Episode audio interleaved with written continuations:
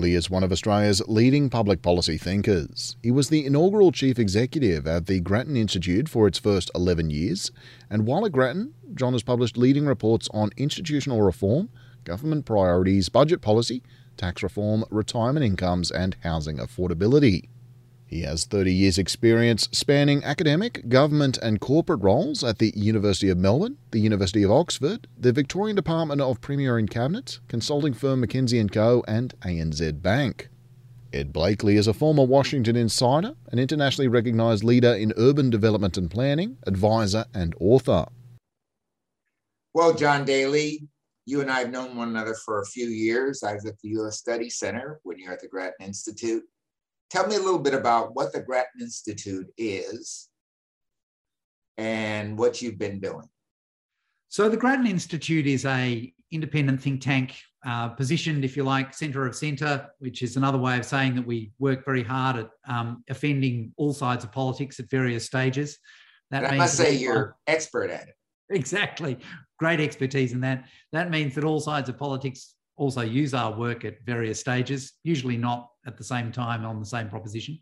Um, and it's put out um, an enormous quantity of research and then talked about it in public on everything from tax reform to cities to transport to health to school education, higher education, uh, and an increasing amount of work in institutional reform, uh, which is something that I've been turning to more recently.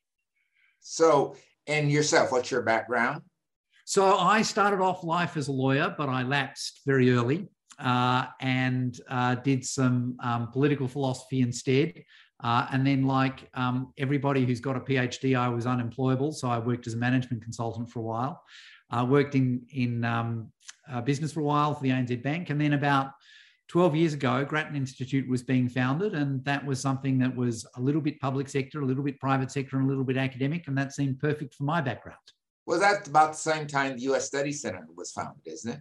I think that's about right. Yes, it was a. In fact, the U.S. Studies was a little earlier, uh, and indeed, many of the people who were um, uh, involved in the bid to get the US Study Centre to go to Melbourne um, were very disappointed that it went to Sydney, and so instead um, uh, put their efforts into founding Grattan Institute a year or two later.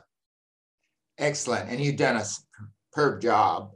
Uh, being Australia's kind of public policy think tank. I think of you as uh, ones in the States, like Brookings, uh, very much in that mold and model. Yeah. Look, that's certainly one of the major Brookings and, and the American um, Enterprise Institute. Yes. Um, are the two that we really looked very long and hard at. And I went and visited both of them uh, very early when I started at Grattan Institute. And I took a lot away from both of them in terms of how do you run a think a successful think tank that really does change both the public debate and the debate amongst politicians and public servants so that you can improve the policy for a country. Yes, and I've worked with uh, Brookings for many years. I'm still associated with Brookings. So, John, we're talking about something today, this very day, may be a major breakthrough. Gridlock unlocked in America for the first time in 12 years. Can you imagine a bipartisan piece of legislation that affects the entire nation passed by both houses and both parties? So we broke the iceberg. So, and you've written a great paper on gridlock. Let's start talking about what is gridlock? What does that mean? Well, of course, our image is immediately of traffic, um, and uh, that's even more familiar to a US audience, perhaps, than an Australian audience in terms of traffic that's um, uh, stuck, all trying to head in different directions, and ultimately nobody going anywhere. And in terms of the report that we've written, I guess we were looking at policy reform in Australia um, and, and asking what's been happening and what came out of that report was to say over the last decade or so, Australia has actually made relatively little progress in terms of all of the major reforms, policy reforms that we need in everything from health to school education to higher education. Made Let me interrupt you there. Sorry, what country has? Germany um, hasn't.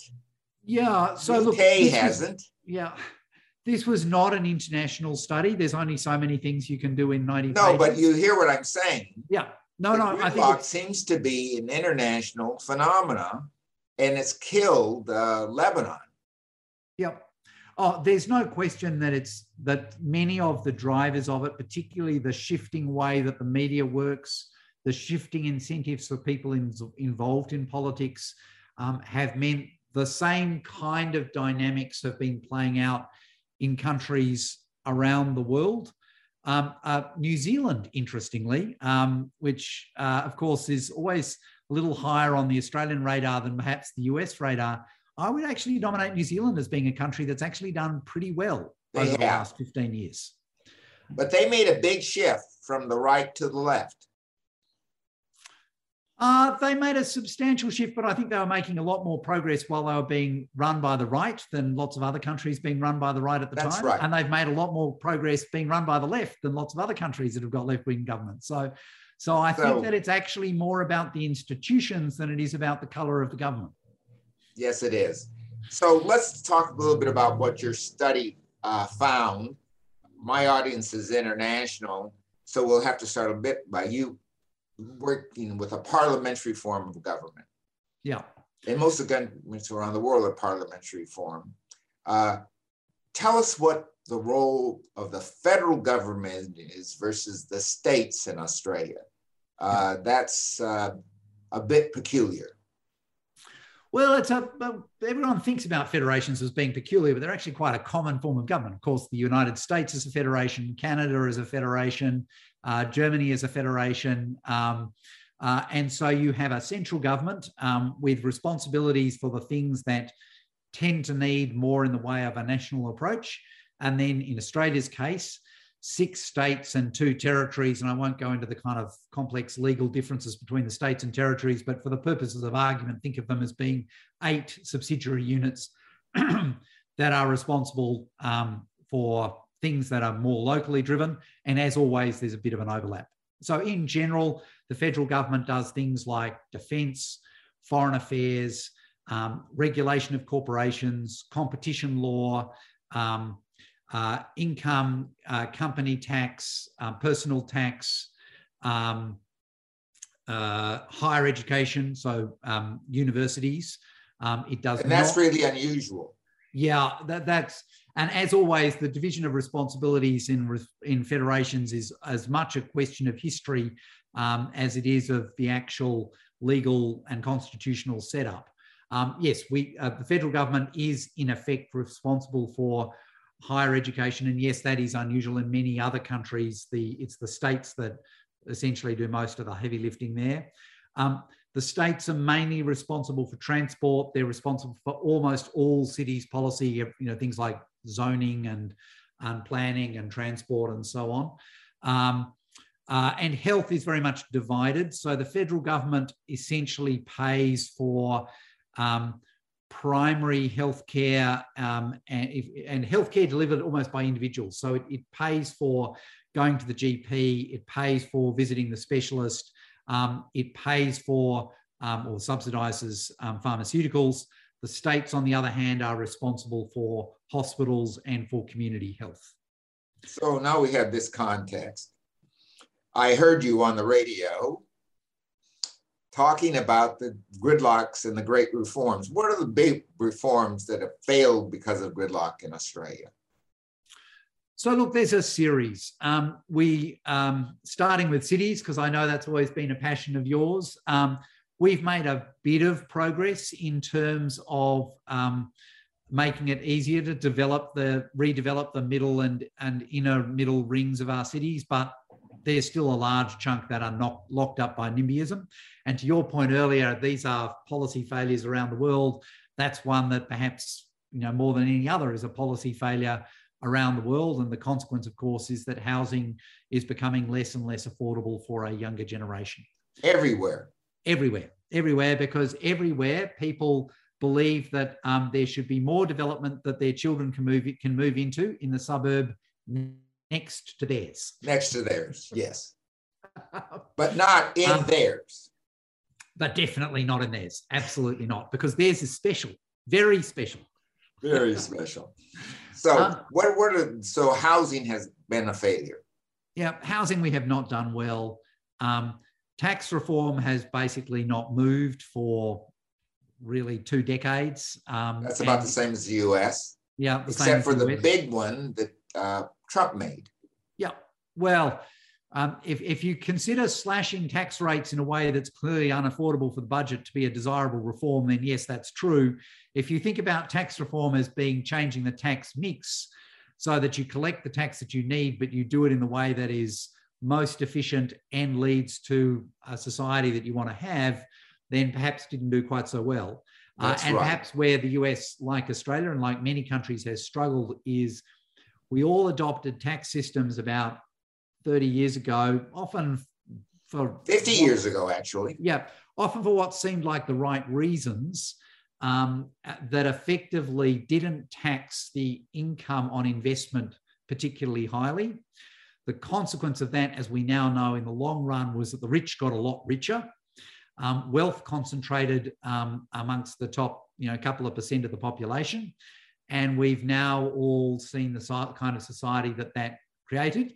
Uh, and many are not so sure that that was such a good idea. And if you're going to change that, then the fundamental thing you need to do is change the balance of taxation between taxes on investments as opposed to taxes on incomes, as opposed to taxes on property and other kinds of taxes.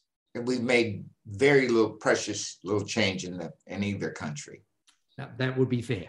Um, interesting, Australia came quite close. So the ALP went to the last election with, uh, so that's the opposition in Australia, the left wing opposition nationally, went to the election with a policy to substantially increase the tax on capital gains um, and reduce um, the deductions you could claim for interest um, uh, on your um, investments.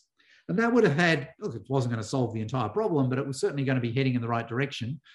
They lost Again, that the. United States tried exactly the same yeah. thing interestingly, the ALP lost that election, but not by very much. And, and the analysis that we did at the time, literally looking at it at a booth by booth level, suggested very strongly that they lost, they did not lose the election because of that policy. And that doesn't surprise me. If you look at um, polling on that issue in Australia, um, far more people would prefer to change the arrangements so that in effect we tax investments more than we do at the moment than people would prefer to leave things as they are and that's interesting. About 70% of Americans want the rich tax more and corporations tax more and capital gains tax more. But that 10 or 15% owns the politicians. Well, in Australia, it certainly um, has captured the right side of politics. Yes. So the coalition in Australia. Um, and you can see that um, one of the things that we think is is blocking reform in Australia, and I suspect that this is an international phenomenon, um, is we have an increasing number of what we called in the report shibboleths. So tribal beliefs that parties have that in order to be a part of the tribe, you kind of have to believe whatever the belief is, the shibboleth. Um, and of course, mm-hmm. the, the, the original meaning of the word shibboleth kind of illustrates exactly what the problem is. So the original meaning um, came when there were two tribes, you know, warring with each other in the Old Testament, which of course sums up an awful lot of the Old Testament. Um, and one of the tribes got stuck on the wrong side of the river. Uh, and the party that held the crossing point on the, the, the tribe that held the crossing point on the river said as the password the Hebrew word shibboleth, which means an ear of corn in Hebrew. Um, and the reason they set that as the password is that they knew that the other, the other tribe pronounced it differently. Mm. Like they pronounced it as shibboleth.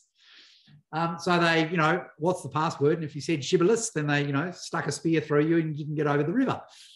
And where it's, of course, come down to us in English, exactly the same word, shibboleth, because um, it, you know, comes through the, the Bible. Um, it's a it's a, a, belief that you hold, usually not based in any kind of rationality, but because you hold that belief, you're a member of our tribe. And so, one of those shibboleths in Australian politics um, has been that the right wing of politics says we will never ever cut, sorry, um, in- increase the um, tax rate on anything. Now, they're actually quite high, happy to see the total tax take go up. Uh, and indeed, the average tax take as a percentage of GDP has been higher under the last two right-wing governments in Australia than either of the previous two left-wing governments. But you know, that's exactly the kind of story that you don't let get in the way of a good shibboleth. No. Um, uh, and instead, what we do see is Liberal governments simply refusing under any circumstances to increase the tax rate on anything. And of course, the essence of good tax reform is that you increase the tax rates on some things and you don't increase the tax rates on, and you reduce the tax rates on other things. Um, and so, for example, you might well want to increase the tax rates on capital gains and reduce your income tax rates, particularly for those on lower incomes, um, precisely because you wanted to essentially redistribute income. And that's precisely the thing that the Liberal Party has not countenanced, with one exception, and it's very revealing. So um, the Turnbull government, um, when it was re-elected, um, did put through substantial changes to superannuation. So we, we wound up with this situation in which essentially old, very rich people were paying literally no tax um, on very, very large quantities of investment. Now, literally. let me interrupt you. Superannuation means retirement funds. Yeah. Um, and we've got a, a, whole sort of legislative arrangement around that in Australia. And we had this situation in which, yes, if you had literally $100 million um, in superannuation, and there were people who had that kind of money, then they paid literally no tax on the earnings at all. Um, and this was obviously not a sustainable arrangement. Um, and the Liberal government was worried about at the time politically about um, accusations that Malcolm Turnbull, then the Prime Minister, um, um who has done very well in life uh, and would be fair to say, as, as what they say, man of independent means at this point, um, uh, was was worried about the opposition labelling him a fat cat. Um, the uh, the cartoonists were always painting him with a sort of top hat. Uh, and so there was a lot of public pressure about the way that these superannuation tax arrangements were primarily, you know, essentially a terrific tax dodge for rich old men. Um, and don't get me wrong, I've got nothing against rich old men. I hope to become one of those myself in due course. But I well, I'm old, but not rich. I expect that I should pay some tax if that does indeed happen. Um, uh, so they did put through some changes to this, and the catch was that the Liberal Party members, bearing in mind that's a very small number of people, best estimate is it's about 50,000 people in the country, um, thought that this was just a total disaster, a complete repudiation of everything that the party stood for. Malcolm Turnbull t- talks in his biography about the way that you know senior donors rang up and said, "You have trashed everything that the party stands for. I am never ever going to vote for you again. I am never going to donate for you to you again." They they tried to. Um, uh, uh, essentially stop the pre-selection of the minister who was responsible for this reform, Kelly O'Dwyer, so that she wouldn't be able to get back into Parliament. I mean, it was pretty nasty. And bear in mind that this was a, popu- a, a policy that was extremely popular. Um, so it didn't cost him any votes. And indeed, uh, one of those beautiful ironies, it was most popular amongst rich old men because the rich old men knew exactly how unfair the current system was. And, and they have they kids. Were benefiting, thought that it was pretty stupid. Yes. so what's another one that has another, another important but had a hard time? Sorry, say again. Another another policy that yeah. didn't make it. Uh, Well, it's a, a, well, I've talked about one that was a shibboleth. The other big reason that policies are not happening is because they're unpopular, which is, look, hardly surprising in a democracy, but it's also true that liberal democracies are a balance between essentially whatever the popular will is on something today and you know a whole series of institutions that are designed to have some kind of expertise um, and to take us in the right direction in the long run uh, and if you look, as we did in the report, at the history of the 80s and 90s and 2000s, Australia did lots and lots of policies that were very unpopular at the time. Um, privatising a bunch of industries, bringing down tariff barriers, many of them unilaterally, um, uh, introducing a capital gains tax, um, a whole series of competition reforms um, so that um, uh, there was much less feather bedding in a whole series of industries as I said, many of these reforms unpopular at the time. no question that they set the country up for decades worth of prosperity, mm-hmm. um, but they were unpopular. And um, prime ministers and treasurers and senior ministers spent a lot of their time out on the um, airwaves trying to convince people that although they didn't necessarily like this idea, it was in fact a good idea. And by and large, interestingly, those politicians got re-elected, even if those policies remained unpopular.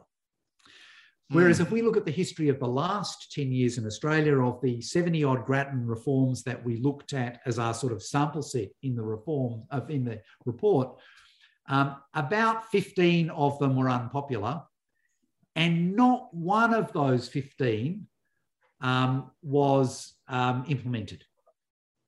Uh, and really, politicians made very little effort to try and put them through. Now, one of those, of course, is the one we've already talked about, which is around um, uh, increasing density in our in the middle rings of our cities so that there's more mm-hmm. property for people to move into.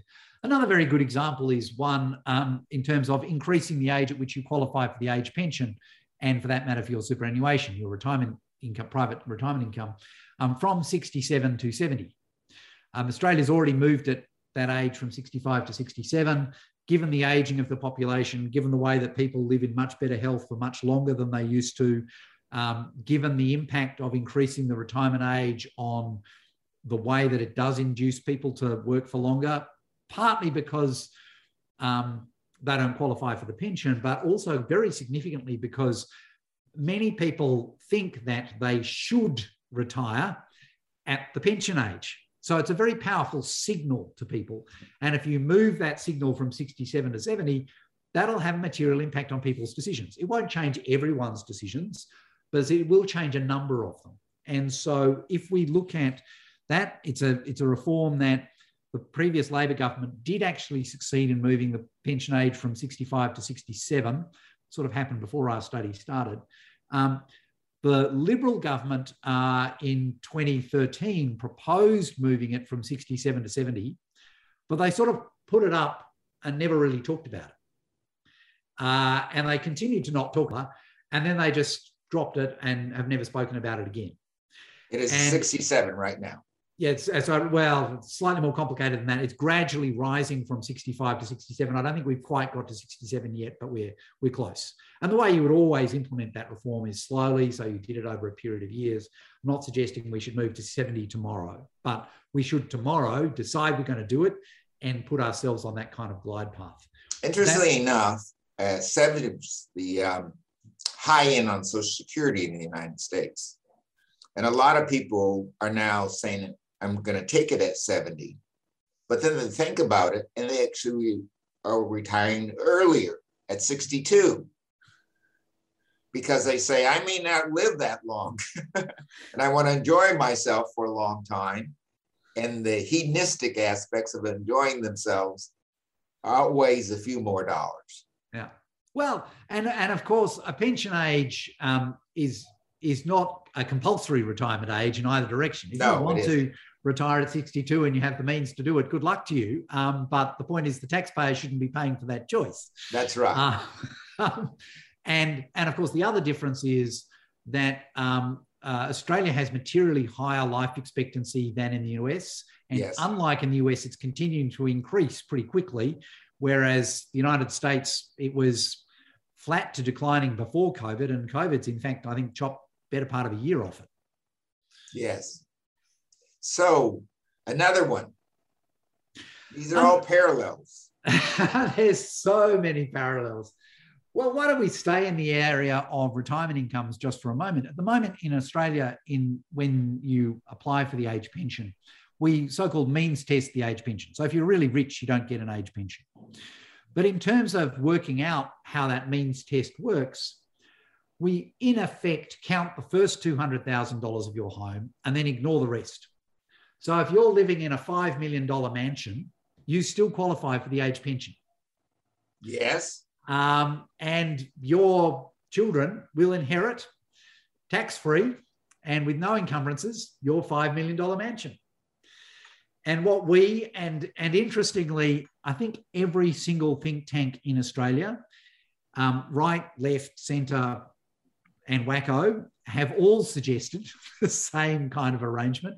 Many of the independent reviews that have looked at this have, have uh, suggested the same kind of arrangement, which is we should say if you've got a $5 million home and no other assets and no other income, sure, you can get an age pension, but we will essentially take that age pension as a debt against, against your, your house. Home, and we won't require you to sell it. And the kind of simple maths of this uh, essentially wind up there is just, unless you live to the age of about 400, um, uh, the age pension that you collect is never going to add up to the value of your family home, not even remotely close. No. Um, so you can keep living in it, your partner can keep living in it when you die, but then when you do die and the house gets sold, the age pension that, frankly, the taxpayers of Australia have paid for um, essentially gets paid back, and your heirs get slightly less. And of course, the failure to do that means that we are just running a gigantic taxpayer funded inheritance scheme. And, you know, why the taxpayers of Australia should be funding the inheritance of, you know, 55 year olds inheriting, you know, mum's flat just, you know, makes no sense at all. Um, but that's what we're doing. It is, that said, it is an unpopular policy. It would be unpopular to change it. But as I said, pretty much anyone who's ever looked at it says this is crazy. We should change the rules would make a quite big difference to the budget. Would also, the moment in effect, pensioners have incentives to stay in their existing house, however large it is, and indeed the larger the better. Uh, and of course, there's any number of reasons why, from a housing policy perspective, we would prefer two people who are retired and you know have no children to you know live in a smaller house with maybe only only three bedrooms um, and turn over the old family home of six bedrooms to a family with children that will really use it. Yes let's hope they do that. Yeah. so all these are parallel. In the us the same arguments. The states play a bigger role in the superannuation in that regard but they're very parallel and probably around the world uh, you know, Italy, the pensions, everything, and Greece and France. So let's talk about the, the politics inside the politics, the people who are politicians and what moves them. In the US, I was in politics a couple of years for different administrations, came in, went out, Republicans, Democrats. Here, when I go to Canberra, I see the same people all the time. Uh, the politicians I know, many of them have never had any type of job outside of the political world. In the US, that is very unfamiliar. You're a lawyer, you're a doctor, you're a dentist. There are some now, increasingly, who've been politicians. And uh, the civil service is a bit different. The top of our civil service are short termers, not long termers. Yeah. So, does, how's this work in Australia and how's this influence policy? Yeah. And, and how's it changing? Because I think it's a big part of this gridlock that we're seeing. So, so as you say, Australia has a slightly different setup in terms of how its public sector works. So we have a permanent public service, obviously one for the Commonwealth and one for each of the states and territories. Uh, and so the most senior advisor, if you like, to um, uh, a minister, an elected government official, um, uh, will be um, the secretary, as we call them, the secretary of a department. Uh, and they are permanent employees, um, uh, or at least that's the theory. Um, and most of them are career employees. They will join the public service um, quite young and essentially work their way up through the ranks. Then we have a completely different class of what we call political advisors, ministerial advisors. So these are people who are employed directly by the minister. Um, they work in the minister's office. In theory, they have no decision making power at all. And I'll come back to that theory in a moment. They very much stand and fall with their minister. So if the government loses office, they all have no job, you know, literally the next day. Um, uh, and uh, they're often um, uh, drawn from the party. Now, that said, that's the kind of official theory of it. The way that it used to work when this was set up in the sort of 80s and these ministerial advisors became much more part of the system was that many of them in practice were in fact drawn from the public service. Mm-hmm. So if you look at the Hawke and Keating era, many of the so-called chiefs of staff, so that's the most senior ministerial advisor in a minister's office, many of those chiefs of staff were in fact very senior public servants who essentially took leave from the public service to go and work directly for the minister, did that for a while and then kind of moved back to the public service or went into academia or whatever it might be. These days, that's very unusual. Less than 20% of those working in ministerial offices are um, for uh, pub, uh, former public servants, um, and uh, very, very few of the chiefs of staff are former public servants. Instead, most ministerial advisors have done student politics or got interested in politics when they were at university. They've, at quite a young age, gone and got a job as a junior ministerial advisor. Uh, and then that's been their life. Uh, and they spend five, ten years working their way up through the ranks as ministerial advisor. And then often they seek pre selection, often successfully these days. Uh, they get elected as a minister, uh, sorry, elected as a member of parliament. Often they ultimately then become ministers. Uh, and after they finished in, in politics, they go and join, you know, some kind of government relations job, either for a corporate or working for some kind of government relations firm, or they work um, uh, as a director of a, you know, board appointed by a government. Um, so we have grown this political class where their, their vocation, their entire life's vocation, is politics. And that is very different from the past, um, where, yes, a very large proportion of people in politics, so members of parliament and therefore ministers, had been lawyers or doctors or teachers or um, very famously, um, Australia has a prime minister, Ben Chifley, who drove a train. Like that was his job. Um, back, I might add, when driving a train was, you know, actually quite a sophisticated job. Well, Harry Truman was a haberdasher. Yeah. Um, these days, there's no, there are no members of parliament who have driven a train. I dare say you'd find some members of the US Congress who've done equivalent jobs, worked at Walmart or something like that, um, who are members of Congress. Yeah. Uh, Ocasio Torres is an example of that. She was a waitress. Uh, this last cycle, uh, two uh, members of uh, the teaching profession who never had another job won seats in Congress. And, I think that gives them a life experience. It gives um, them a life a experience of having people. worked in the community, lived in that community. Uh, but pre-selection is very different in the United States. You run for pre-selections among all the people. Yeah.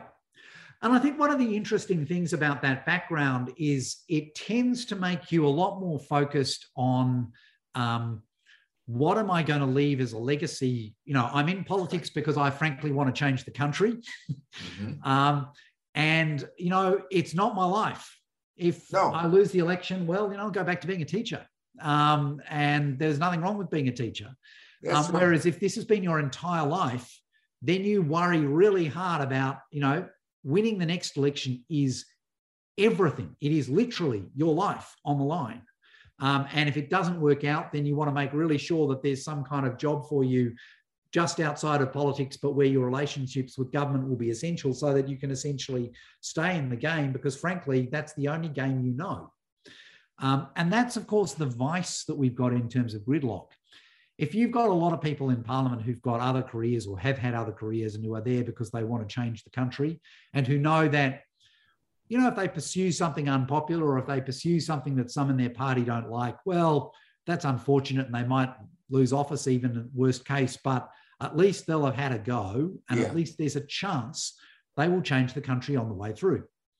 Whereas if an increasing number of your politicians, politics is their life, number one, they've probably got less view about what the country needs They've for so long been playing this game about how do I win the media war today, as opposed to, to worrying about how do I improve the country over the next 15 years, that they've kind of forgotten how to worry about the future of the country for the next 15 years. And then all of their immediate incentives in terms of, you know, frankly, future income are around not rocking the boat.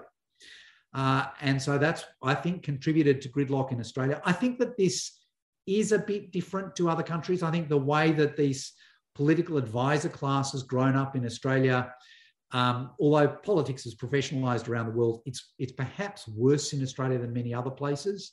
Um, I know that it's the the political advisor group is much smaller, much less influential, much less part of becoming a member of parliament um, in the United Kingdom than it is in Australia. So I think there are differences, and I think this is one where Australia. But in the UK, that's very similar. Many of the people who serve in parliament were political advisors. Many, but not as many. Not and as there's many. just far fewer. In the US, it's very advisors than there are uncommon. Yeah. Uh, it's better to marry a congressman and get the seat from that than to be an advisor because advisors are looked down on. Yeah. Uh, the big advisors are in congressional um, uh, organizations like the Office of Budget, Yep. which is a congressional office of budget, or there's a defense appropriation agency. These are professionals, and they very seldom change when a new administration comes Yep. in. And, and so I think they're almost the equivalent of our permanent public service. And That's course, right. you know, And they undid Trump. yeah. Remember, they came and testified against him because their loyalty was to the people of the United States, not to the president, which he could not understand. Yeah. And I think one of the other things that's been happening in Australia and has been contributing to gridlock is that our public service is less independent than it was. Mm. So our public service used to, for example, put out substantial publications that were not necessarily, you know, the views of the government of the day, but um, they were designed to, frankly, educate the public and you know make people understand what the issues were, or help people understand what the issues were. And, and there's a very famous incident of of Paul Keating being asked on national television, you know, well, the Treasury's just put out such and such a report that says blah, you know, like you know, don't you think that blah is ridiculous? And and he said, well, yes, I do think that blah is ridiculous. And they said, but Treasury says that that this is a good idea. And he said, well, but that's Treasury's view. That's not my view. Now, it is unimaginable that any public service department in Australia today would publish anything that would lead their minister to say, that's the department's view, not my view. They would just never publish anything anymore that the minister didn't agree with 100%. Let me give you what happens in the US. We have several, uh, 10 uh, federal district banks. They all have a board, they all have publications. And the district bank in Kansas City has written things about inflation that the treasurer disagrees with. And everyone says that's okay. Yep. Because the district bank in Massachusetts Boston agrees, you know. Uh, and I think that's a tradition in the US that if you are in one of those roles, you play it uh, as a professional. Yeah. Well, we still retain that with the Reserve Bank, and the Reserve Bank is one of the few institutions in Australia that does still put out publications that I suspect the Treasurer doesn't always agree with. Mhm. Um, uh, and it, it has retained that independence. And I suspect one of the reasons for that is um, uh, partly the history means that governments have been very reluctant to meddle with uh, um, appointments, senior appointments to the Reserve Bank, and they're protected by statute. Uh, and the other thing is that because the Reserve Bank um, uh, essentially plays the currency, um, and its job is to stabilize the currency, which inherently means that it, it essentially bets against whatever is the latest fad. And that turns out to be a very good strategy in the long run. Um, essentially, it makes money. It makes quite a lot of money.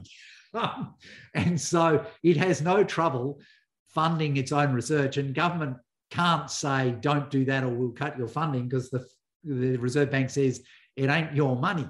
It's, it's the Reserve Bank's money um, that is funding this. I think the But in the is that- US, for example, the Department of Agriculture has a big, very big think tank. You probably know of it. And um, they go after Monsanto and people like that. And the, the government doesn't like it. Uh, OSHA is another one who's gone after the government on its own procedures with respect to health and safety. yeah, And of course, the big one is um, uh, NOAA that looks after the seas and the air and the report that they made helped Obama get us into the um, climate change in Paris. It was Yeah. based on their report. Yeah. But the director, when Trump came in, got fired. Yeah. Uh, and we have institutions like CSIRO, which Yes. um, the Commonwealth Science and Industry Research Organisation, that you know, is a very substantial research, scientific research organisation. And Grattan Institute. Uh, yeah, well, the difference is that Grattan Institute is not dependent on annual funding from the Commonwealth government, and so we've continued to say things they don't like. Whereas I think it would be fair to say that the CSIRO has become more and more cautious over the years. Mhm. um, essentially as governments have told it if it kind of steps out of line um, it will um, feel the financial consequences. Uh, and so you've got those semi-autonomous organizations like the csiro and then you've got the actual departments of government. Treasury for example used to publish about 12 articles a year in a thing that they called the treasury roundup. They were quite i mean they were they were from an academic standard they were very scholarly. Um, from a public policy point of view, they were often quite pointed in terms of being focused on areas of current debate and, and providing a, a very thoughtful analysis of them. Treasury has stopped publishing those. Really? Um, and uh, you know, it's a. It used to be that public service departments would routinely put in submissions to major parliamentary inquiries that were not the view of the government of the day. Indeed, often the departments would disagree with each other. And of course, if you really believe in public debate, then kind of disagreement in the public square is kind of a good thing, not a That's a very thing. good thing. and and one of the, one of the reasons that it's happened last 20 years about one third of all of the secretaries of commonwealth government departments have effectively been fired one in three these are supposedly permanent employees career bureaucrats and one in three have been fired now that inherently means the other two are either one had the right opinions to start with or two are probably being that much more careful about their opinions from here on. That's right. That's what Trump did. Um, Hmm. Now, gridlock is not a good thing. What can you see that can be done to help the public? For example, 70% of the public in the United States wants the tax changes so they're more fair. 70 some percent. Um, a large percentage of people uh, want fair elections in the United States, a silly little thing. Uh, Democrats and Republicans, but the legislators don't. Uh, here, you mentioned some, particularly in my area, in urban policy. I wrote a helped write a report for high speed rail, hired by the government to write it as a contractor. Uh, it was shelved uh, because the guys at the top didn't want to hear it. How do we change that so that the public gets the story and the public helps make the story come true? Yeah. Look, I think there's a number of things that we can do um, that will help. Um, there is no doubt that setting up independent institutions that publish things and, and publish things is the crucial part, um, can make a substantial difference. You know, the Congressional Budget Office has over the years made a substantial difference to American public life. Doesn't mean it's perfect, but it's definitely helped. Um, actually, being able to publish reports like yours on high speed rail, they certainly help. They don't necessarily guarantee victory, but they make it a lot easier. And one of the findings that came out of our work in Gridlock was, particularly in terms of overcoming vested interests, if there's nothing out there that's been independently published, almost always the vested interests win. Yes. If something has been published, then there is quite a good chance that the vested interests will lose. Mhm. No guarantee, but it certainly helps. And it gives you a, a pretty good chance of overcoming vested interests. So, setting up these kind of independent bodies, setting them up so that they have the right to publish things irrespective of what government thinks about them. Uh, and that implies, to the extent that you can, guaranteeing their funding as well. And how do you do that? I mean, So Brookings the way that Australia has done this- government. Yeah, the way that Australia has done this is that a number of these institutions have been set up as um, uh, technically bodies of parliament. So our Parliamentary Budget Office, as the name suggests, effectively, or what more than that, legally reports to Parliament, mm-hmm. not to the government of the day. The okay. Auditor General is the same. It reports to Parliament, not to the government of the day. Now, that doesn't stop governments from trying to clip their funding, but precisely because they're parliamentary offices, um, uh, if they do clip the funding, that tends to be very, very transparent, and lots of people can yell at them in unison. Uh, mm-hmm. and governments are usually reluctant to do that. Um, so those kinds of things can definitely help. Then there are things that we can do to try and weaken this professionalisation of politics. So, for example, we could, as a recent review of the Commonwealth Public Service recommended, we could um, uh, limit the number of ministerial advisors, require that a certain percentage of them be drawn from the public service, and and uh, implement a code of conduct and enforce it in such a way that we affect the moment is the power to operate behind closed doors in what one former head of the Australian Public Service described as a black hole of accountability. Mm-hmm. Um, similarly, on the public service side, we could put substantial things in place. In fact, going back to arrangements that existed 20 years ago, that um, have a much more formalized process for appointing secretaries so that it's not just whoever the minister would like, but um, it's somebody who has essentially been recommended for their expertise. Like and the US, definitely you have to go through the Senate. Yeah. Yeah.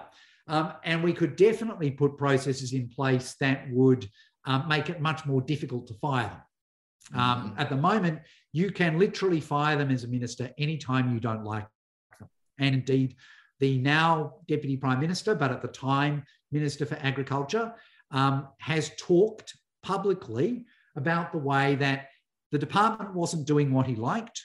So he called the secretary into his office and fired him. And after that, the department was much more helpful. Oh, good God. Um, now, that is frankly appalling.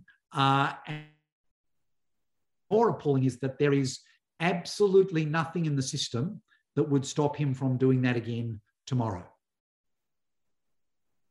What else? Uh, so, look, those things would help. Um, you know, public interest journalism definitely helps. Um, and of course, Australia has the advantage that it already has the ABC, um, an ABC that many in the Commonwealth government have been doing their best one way or another to clip its wings. Um, although, interestingly, both sides in politics in Australia, we have this um, uh, Australian Associated Press, which is essentially a non aligned press group that um, provides material um, that is then syndicated to all of the other media outlets that they can all use. Uh, and so it's a good way of covering stuff that kind of matters, but it doesn't matter so much that every single news agency can afford to send its own reporter mm. to go and find That's out whatever happened. Um, it, it, got itself into trouble financially, and um, all sides of politics united behind essentially putting, you know, in the scheme of things, I think it's about $20 million a year of public money into it, which in the scheme of public money is uh, for people, it's, it's, irrelevant, but actually makes a really big difference because it means a whole series of things, you know, particularly in regional areas, particularly in local government, particularly in the kind of like detail of administration would otherwise just never get covered um, and would be invisible from a media perspective. So that's one of those things that ironically our system has done in the last two years that will help. But there's lots of other things that you could do in public journalism, public one, journalism as well. One of the things that several states have done in the US is term limits. Yeah. And there's a big push to limit members of Congress. Nancy Pelosi's 80 years old. And the Republicans would rather have a term limit than have another Nancy Pelosi. um, and that's becoming popular. I lived both in California before and after term limits. What term limits mean is the politician comes in and tries to graze long enough to get another good job on the other side. He and the rest are crusaders. About a third are crusaders, and they get things done, change their own driving law or something, and leave. But many of them come in to use the position in politics to get another position. So I'm not sure about term limits, but I think there ought to be some at least test of your capacity to serve. Yeah. Look, I think that limit. would help. I mean, I think some of the other thing, Yeah. And a limit on I, how I long you expect it to serve. Yeah. Yeah. Look, I, I, think there's something to be said for it. Um, uh, I think um, the things I've talked about already in terms of um, ministerial advisors might well actually reduce the number of politicians coming from that track and increase the number coming from mm-hmm. from other jobs. That inherently means that they've got other jobs to go back to. Some of the other things that would help would be around um, uh, uh, uh, donations and lobbying reform. And we haven't spoken that much about the influence of vested interests, but they're definitely one of the things that goes on. And there's no question that money buys access, and access winds up meaning that you get your way more often than you would otherwise. Absolutely. And many of the states in Australia, ironically, have imposed quite significant limits on how much can be donated and, and how donations have to be disclosed.